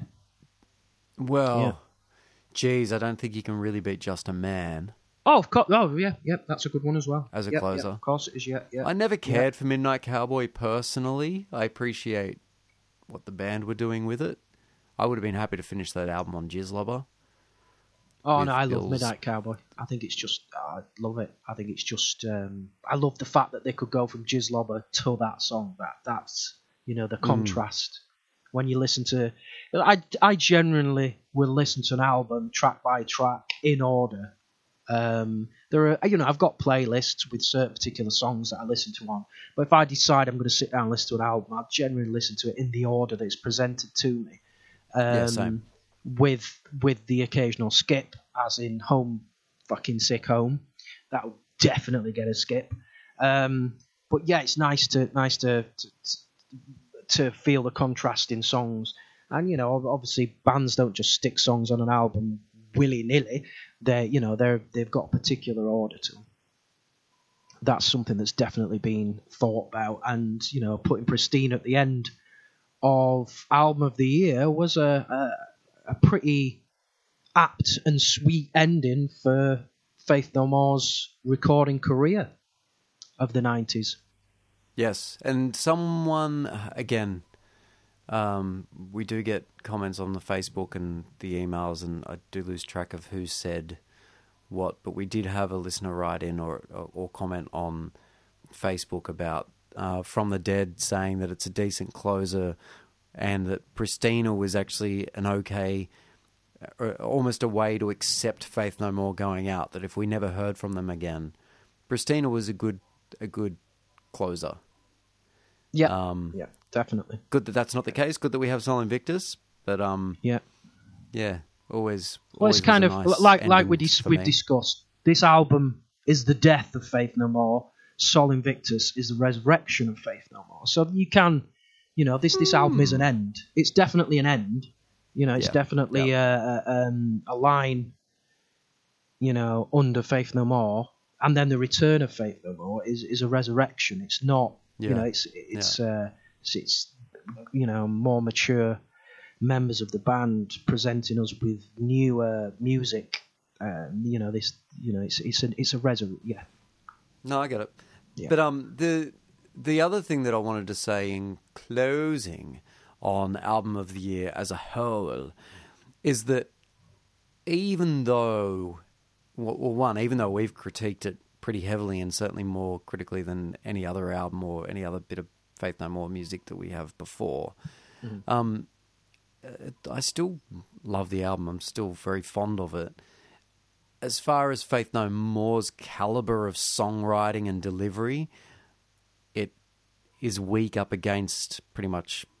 For me, it's possibly the weakest album. Um, depending on how you feel, I think it's uh, Faith No More's also got that element of the Chuck era and the Patton era, and there's always going to be those Patton fans that probably still um, embrace Patton stuff more so than Chuck's. But I think from a Faith No More music, songwriting, and complete works. This one sort of sits to me as the weakest amongst all, even though it's still a great album. But I still really appreciate you were saying that Bill's really proud of this album, and I can totally appreciate why he would be. It still sounds like it still sounds like the Faith No More of '97. It still sounds like the project that they wanted to do at the time. Yeah. And there's still some really golden moments on it. I think that you still end up with the fact that we ended up with songs like "She Loves Me Not," and then um, for you, you've got "Homesick Home," and then got that feeling naked in front of the computer. Some of them just fall a little bit short of what Faith No More are, I guess, capable of. Mm-hmm.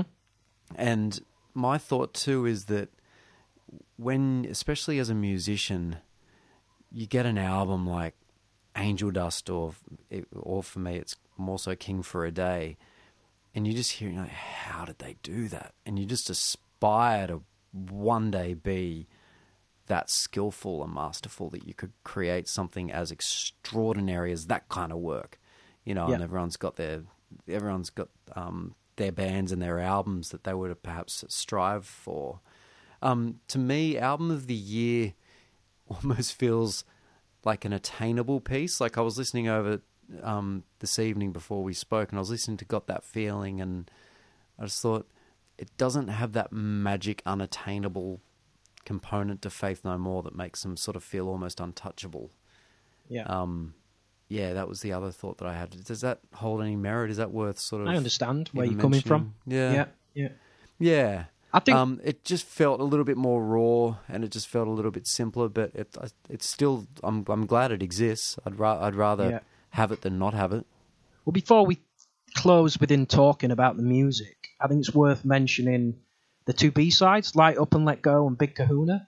Um, in my opinion, Yeah, certainly. I want to make sure we talk about the Um, artwork too. yeah, both both of those songs should be on the album. They're better than a lot of the other songs on the album. I can't understand why they were B sides. They should have been on the album, both of them. I think they're both pretty damn good songs.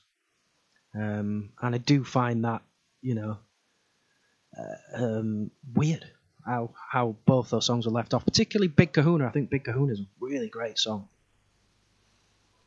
Um, Yeah. Do you think it's that if they were on the album, the album may have just sounded a bit more samey? Because they sit in with Naked and um, got that feeling in my mind. No, I think I think they're fitting really well. I think they've got a great sound to them. Um, I would have taken off Homesick Home and uh, She Loves Me Not, taken both them off and stuck them two in, and uh, this album probably would have had a more profound effect on me, to be honest. Um, but look, in the end of the day, you know, fucking, I'd take Das Schutzenfest over half the songs of this album, to be cl- quite frank.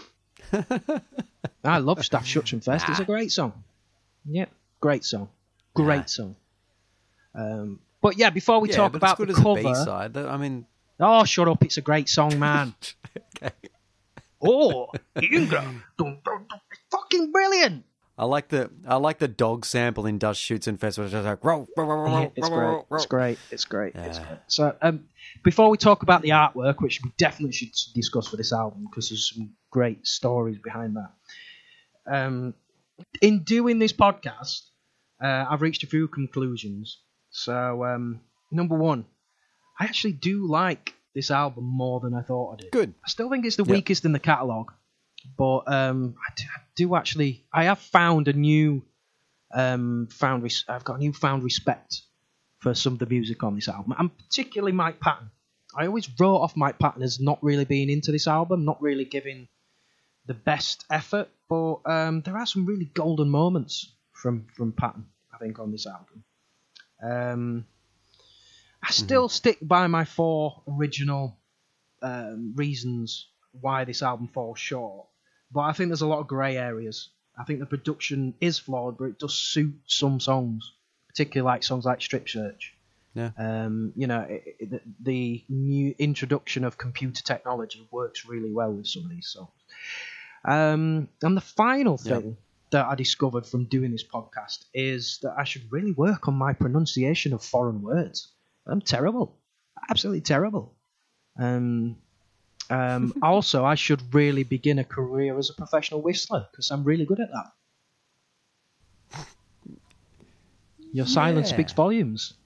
You know. Yeah. Yep, my whistling is damn good. Damn good. Damn. Yeah. What else we want to say? Yep.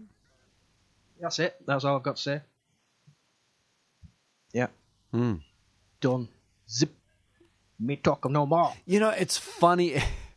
it's funny you say all that. I almost feel like I talked myself into liking the album less than I did. In the lead up to this, I really thought I was going to be a stronger voice to say more positive things, but I actually think I stumbled upon more flaws. I, I was being far too critical and just e- examining it, you know, far too critically when it's really. I've always just liked. I've always just liked this album and probably didn't need to deep dive into it so much. Mm-hmm. Um, like it was just for me, it's just nicer on the surface than when you really dive in.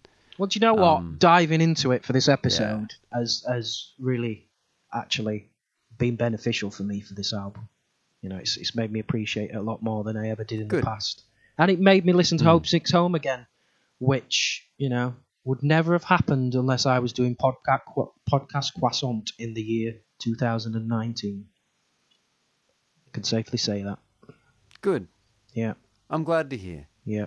But you know, the and I think the I'm, I'm I guess I'm just experiencing the another component to it that it was certainly small victories in appreciating Faith No More musically that one you know motivated me to want to reach out to Adrian and then you for this to do this podcast. Um, it's had me appreciate Chuck a lot more and the musicality of what Faith No More do. Um, so in that, there's elements to Faith No More that I appreciate so much more than I, or that I understand why I appreciate it so much. Whereas there are elements to uh, specifically this album that made me go, oh, it's actually not as strong up against why I love Faith No More so much. And I think as I've gotten older too, I'm not the Patton fanboy I used to be. That's sort of. I appreciate the band more now and the music more and the songwriting more. Um, and just the, the infatuation over Patton's sort of. I've grown up a bit on that Yeah. front. I, And- I'm with you there as well. Yeah, I understand. that. yeah. Yeah, and it's a Patton that made me, I think, love this album. And then looking at it a bit more critically, I think that's why it surprised me on some of its flaws. But it's not going to make me, um, I don't know, listen to the album any less. I mean, it's certainly not something I have on high rotation anyway, but I'm still very fond of it. But yeah, no, this has been a this has been a good one. Yeah, yeah. I, I, I- it's it's been enlightening for for us. It's been a it's been an interesting exploration. Yeah. Um. Yeah. So um, before we wrap up, let's talk about the album cover. All down to Mister um, Bill Gould. Um, he'd become intrigued with European history on his travels, um, and the front photograph is of the first president of the independent Czechoslovakia, who was called Tomas Garrigue Masaryk.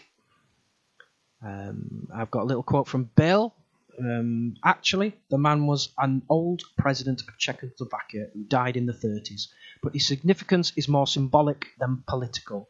He was a very aristocratic president at the time when Czechoslovakia was one of the richest countries in the world. His funeral, funeral was huge. There are shots on the album artwork, and his death took place on the eve of World War II.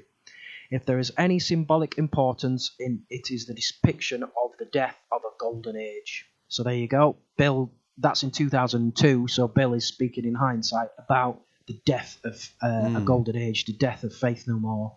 So the, the, the, this is one album particularly where the cover ties in perfectly with the themes on the album and the music. Yeah. Um, I, I won't go particularly a lot into the history of this guy. I've looked it up of it quite a bit. Um, but I just think you know we're, we're talking about the this this uh, album from our own personal.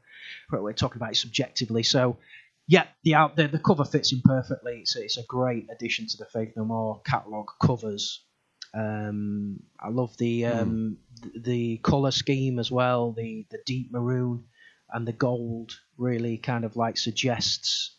Um, uh, how can I put it? It suggests you know a kind of luxurious, um, uh, yet antique kind of uh, look to it. If you get my where I'm, my meaning, Yep. Yep. Yep. yeah. You know, it's funny too. It's something um, I meant to ask you once. When I was tallying everyone's top 10, um, I had a list of. Um, I had a list of every single song. And when I was doing the song titles, I actually color coded them to help me quickly find them as I was telling them. Mm-hmm. And I've always felt like The Real Thing's green, Angel Dust is blue, uh, King for a Day is red. Uh, you can go back and introduce yourself is yellow. Yeah. Um, for me, We Care a Lot is that sort of mauvey purple Yeah. Yep. color because Yep. of the square. Yep. And then so then we've got this maroon crimsony sort of color for um, album of the year. Yep. Yep. And then I, for me, Soul Invictus is gold or the golden grey. Yep. But it's funny how they've always had that tie in. So you just mentioned the No, it's it's, schemes it's, on the it's, it's and- great that you say that because coming from an artistic and graphic designer point of view, a lot of the artwork I've done for Faith and Morphos in the past has gone by those exact colour schemes. Definitely. Yeah, yeah, Yeah, yeah, definitely. Yeah, Oh, that's cool. yeah. I'm glad you. Um, I'm glad you read that because it's funny. I I remember when they when this album came out, and I read up uh, read up on the album art, and I just felt like I didn't understand their sentiment. And I remember reading about it in Small Victories, and I still just didn't grasp it. And it was only just then, as you're reading another Bill quote, that I'm like, oh, okay, okay, I, Yeah, I yeah. appreciate what you know what this uh, symbolizes. yeah, yeah. So Cool. Yeah, Brill. Okay, we so we've that. we've Thank done you. we've done it. Another album down. Yay! Yay! Oh man, Ex- we're running out of albums to talk about. So, Guess what? I'm going to San Francisco. Sorry. yeah. uh, have you ever seen the TV show Lano and Woodley? No. It's Australian. Well, they're comedians. They also did comedy show, but um, Frank used to rub his hands in a really comedic way. Ah, two people will know what I'm talking about. Uh, I- so um, I assume you've got no new music. It's only been two weeks since we did the last Um, episode. Anything to talk about? No, no new music. Do you know? I um, personally recently um, joined a friend's band, and I've been playing guitar in that, and we recorded an EP. I'll possibly share what we're doing one day down the track, but um, we spent a whole weekend um, two weekends ago doing uh, four songs, and I've just been immersed in my own stuff, and I've got my own band that I've been working away, and I do home recording and stuff. So I think I've just not been, you know, I've still been listening to plenty of music, but nothing stood out. And I think sometimes when you're going through those stages of songwriting, you get a bit self indulgent, and unless it directly relates to you or you hear something that's inspiring from a production point of view or a songwriting point of view, just you don't care about anything but what you're doing. And so I'm just a little bit um, self obsessed at the moment. So maybe one day I'll share it, but for the moment, yeah, I just don't. I haven't been. I haven't been looking at new music, or it's nothing. Me neither, to out. be honest. Certainly, No. Certainly the case. Yeah. Sleater Kinney's just released an album that's been um, produced by St. Vincent, Annie Clark. Okay. Um, and the production on that sounds really cool from the two songs that I've heard of it. I'm not a huge Sleater Kinney fan. Um, never heard. Never heard of it. But we have talked about Sleater Kinney in the past because I think. Um, Not with me. Maybe with Ah. with um in Adrian's uh, term. Don't sound No, familiar I to feel me. like a couple of episodes ago we mentioned Sleater Kinney because of the, the woman who's in that who had some involvement with Pixies. Um, Mm, Uh, that might be one of the periods just I outside nodded off. my. Yeah, no, but you were talking about it. it was, yeah. Not Anyway, me. Um, New Sleater Kinney sounds cool from a production point of view, but the music itself isn't really my jam. But yeah, uh, did you have any Okay. new music you were going to share? I still haven't checked out. Was it No, Mother no new Vulture? music. For me, I'm a No, I still need to listen to Mother Vulture. Well, you should do because they're Mm. fucking good. Oh, I will. And down the road, I think we may as well mention down the road we will do a Raging Wrath of the Easter Bunny episode. Yes, a full for one. February. Yeah. We will we will get familiar and acquainted with the uh, the demo itself.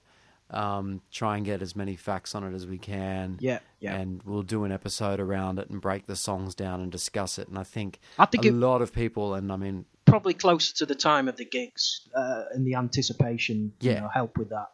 I think.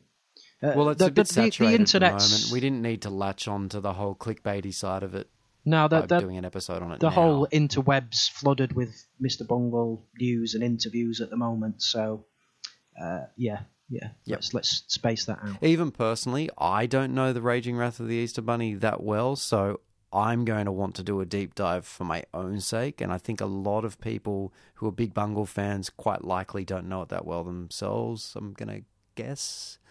So it's something that I think people might enjoy Okay. having a breakdown. Okay. You're not. You don't agree? Yeah. Huh? Yeah. Yeah. Let's do it. Yes. Yeah. I'm up for it. Yeah. Do you know it well? Do you know it well Not well. already? Not well. Not well. No. Good enough. I've listened to it, but I just don't know it well. Yeah. Hmm. All right. Um. Yeah. Faith No More News. Faith no more news. I've got to think of a better. Um, we we should start doing jingles. We should have jingles. I was, I was Yeah? about to say the exact same. Metal Up Your podcast have jingles in their thing, and it's really cool. Well, bungle up your Faith No More cast podcast. Croissant should have them as well. Right, okay. First little bit of news. Trevor Dunn has reinstated the Copia Verborum the question and answer section on his newly updated website. Um, there's been some really cool answers to some really cool questions. I mentioned earlier about Tomahawk. Um, Trevor also tells us he's doing some duo music with Buzz Osborne, which will, he will tour in 2020. Um, but a really cool bit was um, um, a dude called Julian brought up a little known recording by um, Arcata, uh, um, musician Kevin Diamond, who collaborated with Mark Schaefer in 1988. The cassette is called Play Something Else, um, and it features Patton, um, Spruance, Dunn, Danny Heifetz, and uh, loads of other people, but those guys from Mr. Bungle. Um, and Patton cop, uh, features on a song called Alien Mother, which you can find on YouTube. I'd never heard this song before, so it was really cool hearing this little um, uh, this little ditty featuring Patton. Um, you can read about more about it. Amazing that it was a year before the real thing as well. Yeah, I know. Yeah, Because how cool he is that? does not sound anything near as good as the real thing, but yeah, yeah, yeah, yeah. interesting it's- listen for sure. Yeah, it's a cool little song you can listen to. Um, but yeah, thanks to Trevor for bringing that back. There's there's been some really cool questions um, and some really cool answers. Um, second thing I want to discuss is you can listen to um, uh, actually probably when this out this this episode goes out the um, Jean Claude Vannier um, stroke Mike Patton collaboration Corpse Flower might be already released. Uh, but if it's not, you can listen to a sample of the song Browning, which is an original song by Jean Claude Vannier recorded in 1975. You can listen to a, a section of that on faithnomorphos.com, and it's actually proper cool. I like it. It's good. What's the story behind the lyrics on that? Are, are these old lyrics? Are these lyrics that were written some time ago and Patton's just singing his? Yes, yeah, yeah. It's from his 1975 song. Haven't haven't really looked into it much Right. further than that. Um, um, Yeah, uh, I love it. Some yeah. of the lyrics are a bit weird, but yeah. yeah, it's cool. Cool. It's cool. Okay, um, final bit of news. Roddy Bottum performed with Courtney Love, his friend of 35 years, at the Yola Día Festival, which is described as a celebration. Um, oh, well, I'll tell you what it was described as if my internet hadn't just died. Uh, yes, a celebration of arts, culture, and music by the women of today. Um, I know people don't like Courtney Love, but I still think it's awesome after all this time that her and Roddy worked together. Um, the set included songs by Hole, uh, Fleetwood Mac's Gold Dust Woman, and a cover of Echo and the Bunnymen's The Killing Moon. Um. Roddy said of this gig, strong women are in my lifeline. I'm privileged to be able to support the genius and power and ferocity of one of my closest friends. As a testament to her and to me and our friendship that has spanned over 35 years. Her voice and vision and message has never been more potent and essential than it is right now. So, big up, Roddy, um, for doing this gig. Hmm. And, you know, if you don't like Courtney, fair enough. Don't comment.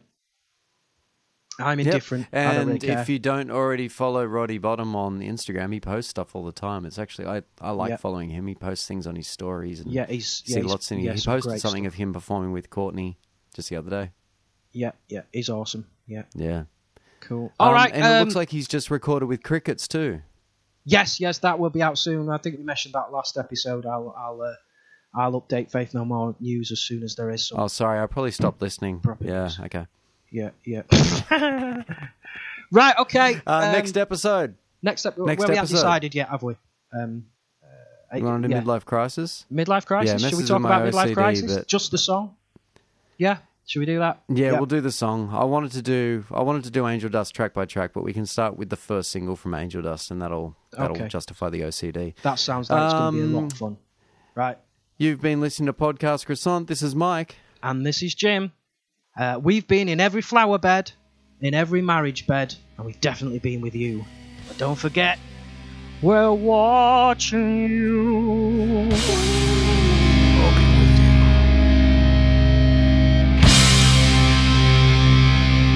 I'll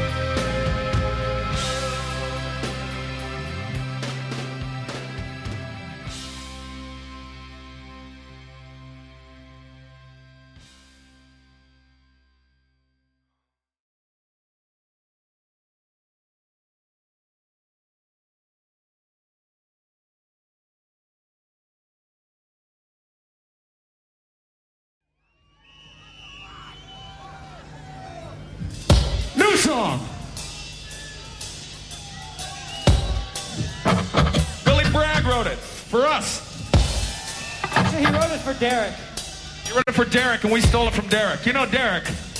Derek Bowie. It's Derek, my man.